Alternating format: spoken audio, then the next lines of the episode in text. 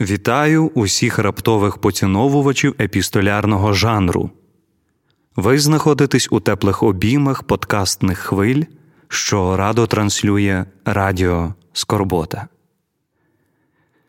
У минулому епізоді ми читали листи відомих мастодонтів літератури, адресовані своїм коханим. Сьогодні ж ми піднімемо планку вашої вразливості, читаючи рядки, адресовані до плодів і наслідків великої любові. До дітей. Скажу по правді. Коли наш приватний детектив принесла мені ці тексти, я був настільки зворушений прочитаним, що ще довго відходив від цієї дози любові і турботи. Тому тримайте себе у руках всі ті, кого мало обіймали в дитинстві, і мотайте на вуз почуте. Хто зна, у якій пригоді вам стане наступна інформація. Гайда займатись літературним вандалізмом? Пам-пам-пам. Розпочнемо цю добірку із невеликої мандрівки у часі. Отож, тисяча дев'ятсот вісімдесят третій рік. По-кіношному драматичний жовтень. Пошарпана життям панелька в київському спальнику. Важко хекаючись і матюкаючись під носа, на дванадцятий поверх піднімається огрядна листоноша. Подумки дякуючи тодішній владі за надану роботу і хех, несправність ліфтів у цілому районі. Тисне на дзвінок квартири дев'яносто чотири. Відчиняє хлопець. Листоноша кривиться, наче їй прислали дік-пік гості із дружніх турецьких республік, та, діставши конверт зі штампом «Заказное», віддає його і мовчки йде геть. От така вона, радянська пошта. Хамовита з моменту свого заснування. Як виявляється, це лист від ворога совєтського народу Василя Стуса до його сина. Дорогий Дмитре, ну от, тобі уже сімнадцять років. Я й не зогледівся, коли це сталося. Коли я був у твоєму віці, то вважав, що я всесильний, могутній, як Бог. Приємно, що було таке відчуття. Хоч і згадую з усмішкою. Скептичною. Я далеко не всесильний, як бачиш. Стуса схопили, коли його Дмитрику було лише п'ять років.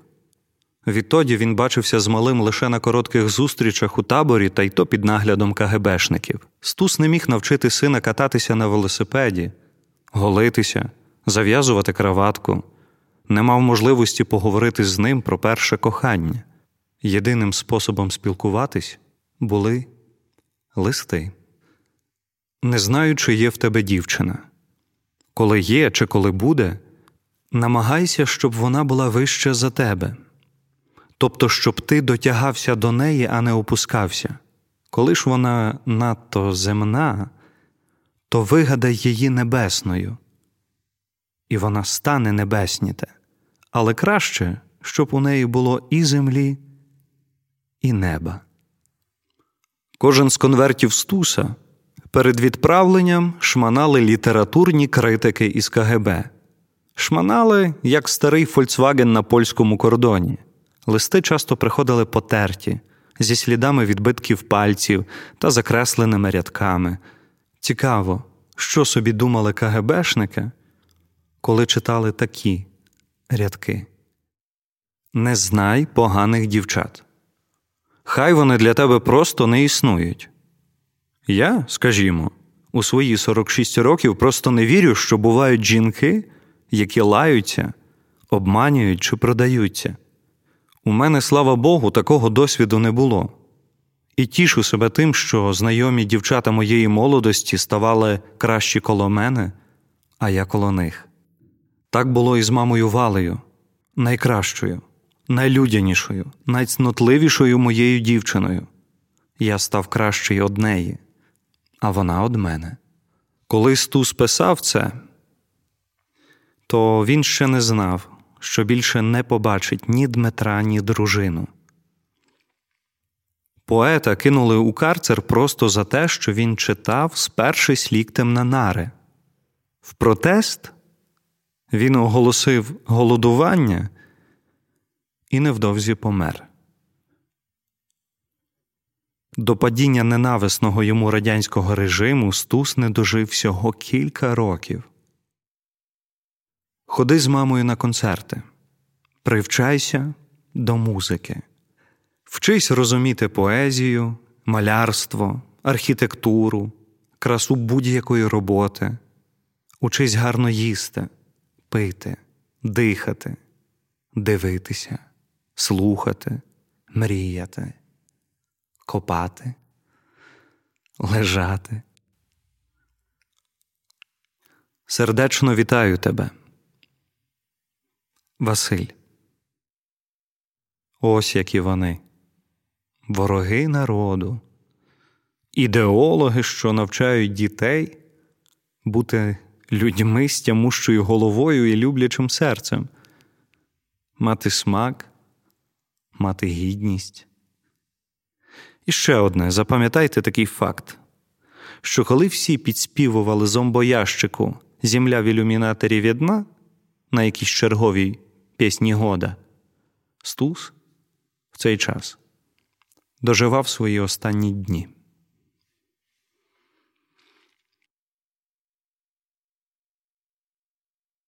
Що ж, переходимо до нашого другого листа, якому судилося достойно вляпатись у історію, та й то з таким глобальним масштабом, що нам і не снилося. тисяча вісімсот дев'яносто сьомий рік. Нью-Йорк. Напередодні Різдва у редакцію газети «Нью-Йорк Сан» приходить лист. Редактор бере конверт, довго на нього дивиться, неначе вперше у житті побачив цей дивний винахід із зігнутого паперу. Акуратно розпаковує, але за мить кидає листа на стіл з криком «Що це за каракулі? Хто може це розібрати?» Він поки не здогадується, що цей лист скоро стане початком одного з найлегендарніших матеріалів в історії їхньої газети. Шановний пане редакторе, мені вісім років. Мої друзі кажуть, що Санта-Клауса нема. А татко каже мені, якщо прочитаєш у газеті «Сан», що він існує, то це точно правда. Будь ласка, скажіть мені чесно, чи існує Санта? З повагою, Вірджинія О'Генлон. Прочитавши це, журналісти дружньо пореготали і забули. Крім одного репортера. Це був колишній військовий кореспондент Френсіс Черч. Він ніколи не мав власних дітей, але вирішив відповісти маленькій Вірджинії. От що він написав. Дорога Вірджинія, твої маленькі друзі помиляються. Вони не вірять у те, чого не бачать самі.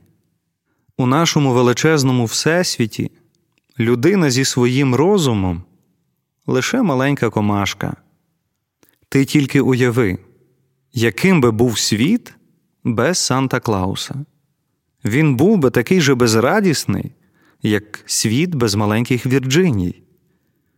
От дивись, мала, ти можеш змусити татка найняти людей, щоб вони у святвечір стежили за всіма ялинками світу і упіймали Санту. Але навіть якщо вони не побачать його, що це доведе? Ніхто не бачив Санта-Клауса. Але це не значить, що його не існує. Найреальніші речі у нашому світі – ті, які не можуть побачити ні діти, ні дорослі. Тому так, маленька Вірджинія, Санта-Клаус існує. Так само, як існує любов, щедрість і вірність, які, як ти знаєш, приносять у наше життя радість і красу. На щастя, Санта живий, і буде жити завжди. Через тисячу, ні, через десять разів, десять тисяч років він буде наповнювати щастям серця дітей. Відповідь журналіста надрукували у газеті, і наступного дня редакція, як то кажуть, ловила хайп. Ця історія була настільки милою, що її почала цитувати вся країна. А маленька Вірджинія за мить стала для американців таким же символом Різдва, як і сам Санта-Клаус. Минуло вже більше ста років, а цю статтю газети передруковують напередодні Різдва і досі. Що тут можна сказати, мої депресивні котики? Тільки одне. Бережіть в собі цю дитячу наївність і допитливість, скільки би років вам не показував паспорт. Адже раціональність – це добре, та подарунок під подушкою завжди веселіше. Гаразд, мої дорослі дітки. Лист до сина у нас був, наймиліший лист про невидиме теж. Тепер пора підглянути, що ж там мама напише до своєї дочки. тисяча дев'ятсот шістдесят восьмий рік. Сполучені Штати Америки.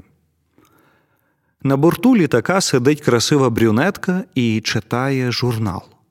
Добре, що тоді не було смартфонів. Ох, як добре, що тоді не було смартфонів, бо до неї вже би полізли лупити селфачі наглі пасажири, які впізнали у ній модну поетесу Ен Секстон.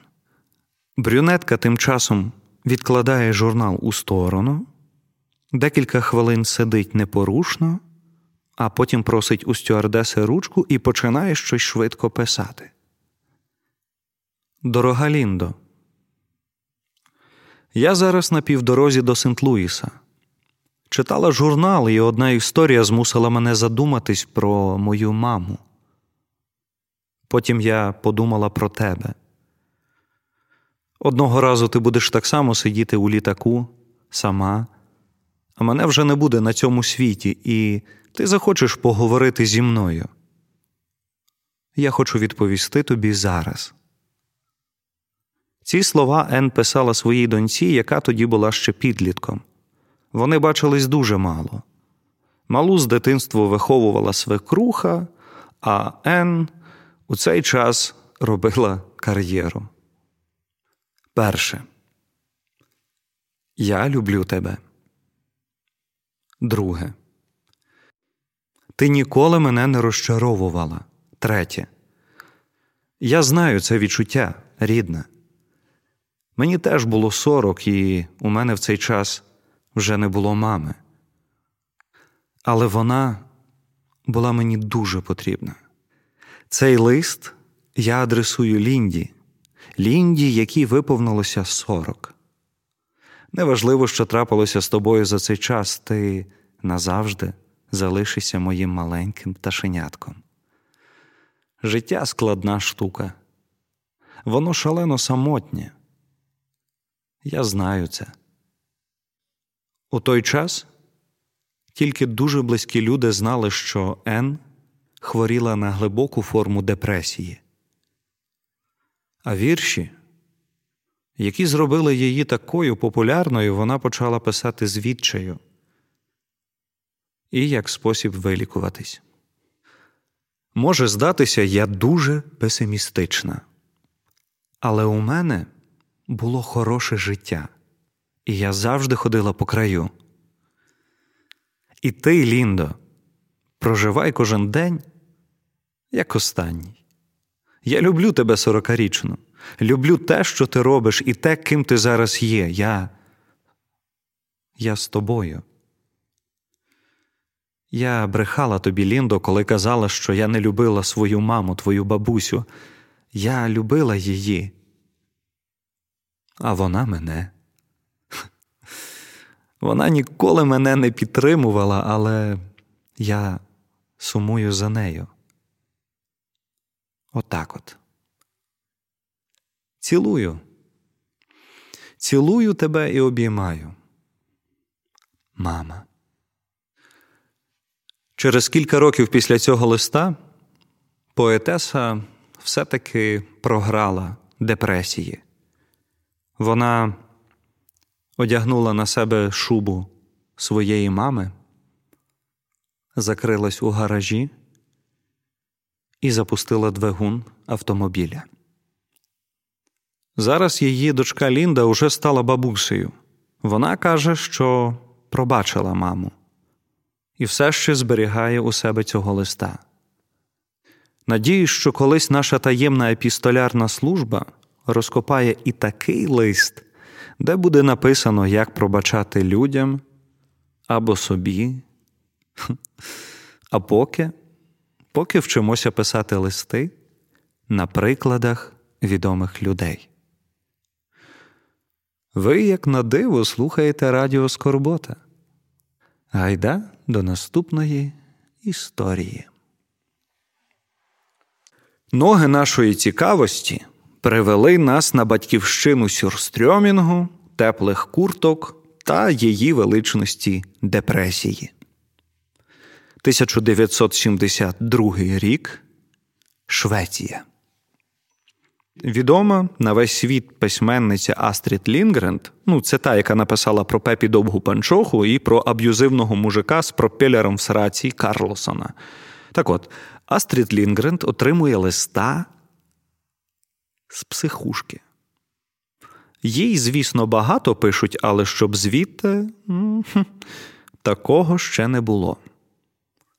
Листа прислала дівчинка, і вона у відчаї. Після прочитання письменниця негайно сідає відписувати.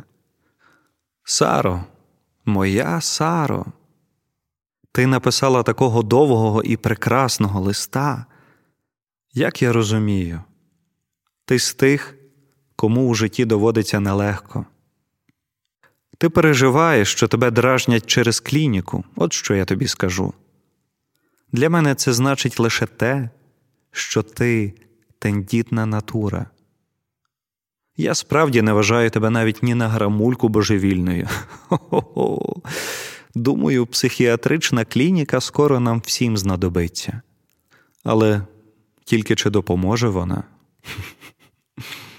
А на ідіотів з допотопними уявленнями про психіатрію спробуй не зважати. Сара була важким підлітком. Її булили у школі, а батьки з того всього вирішили віддати її лікуватись у психушку. Отак от, від цієї інфернальної безвиході Сара написала листа єдиній дорослій, якій довіряла. Улюбленій письменниці. І та відповіла. Для Сари це було десь так, якби сучасному підлітку відписав улюблений тіктокер. Ти називаєш себе негарною, дурною, тупою і лінивою. Те, що ти не дурна і не тупа, я можу тобі з впевненістю сказати з твоїх листів. А у тринадцять років негарним себе вважає кожен. У твоєму віці я була переконана, що найстрашніша. І ніхто ніколи у мене не закохається. Але поступово переконалась, що не все так погано. Думаю, у тебе буде так само. Хоч між Астрід і Сарою було п'ятдесят років різниці у віці, це не заважало їм невдовзі подружитись. Письменниця зберігала всі секрети дівчинки, а пару разів витягувала Сару з таких проблем, ух, коли мала підсіла на всякі шведські бірмікси, тоніки і лонгери. Знаєш, чого я бажаю від усієї душі? Що ти витримаєш всі ці труднощі, не шукаючи втіхи в тому, що дає тільки тимчасову передишку від жаху і горя. Я маю на увазі випивку і наркотики. Сама знаєш, коли людині гірко і важко, вона хапається за все, аби воно тільки допомогло. І от зараз, саме зараз я бажаю тобі з усіх сил, щоб ти це подолала сама. Без допінгу. Не думай, я не збираюся лякати тебе страшилками старої бабці. Я просто хочу, хочу, хочу, щоб у тебе все було добре. Це листування тривало цілих тридцять років. Аж до смерті письменниці. Зараз Сара давно вже доросла пані. Вона зберегла всі листи від Астрід і недавно видала книжку з ними, щоб кожен підліток, який загубився, міг відшукати надію. «Саро, я була би рада отримати твою фотографію, хай навіть і маленьку. Я би дуже хотіла, щоб ти більше не втікала з дому, не крала і не прогулювала. Хочу, щоб все у тебе було добре. Пиши мені. До побачення, Саро, моя Саро. Астрід». Нехай і у вас все буде добре, мої скорботники. Сьогодні ми отримали чудову порцію порад і думок, як вистояти у цьому світі та залишитись попри все людиною. Жаль, звісно, що ми не чули цих текстів, коли були ще маленькими лушпінями, та ніколи не пізно подорослішати. Тож, якщо ви досі не почали писати листів до друзів, до рідних чи кінець кінцем до себе самих у майбутнє, то, гадаю, настав час згадати свій почерк. З вами був Євтимій Вухоляб. Почуємось у наступному етері. Пам-пам-пам.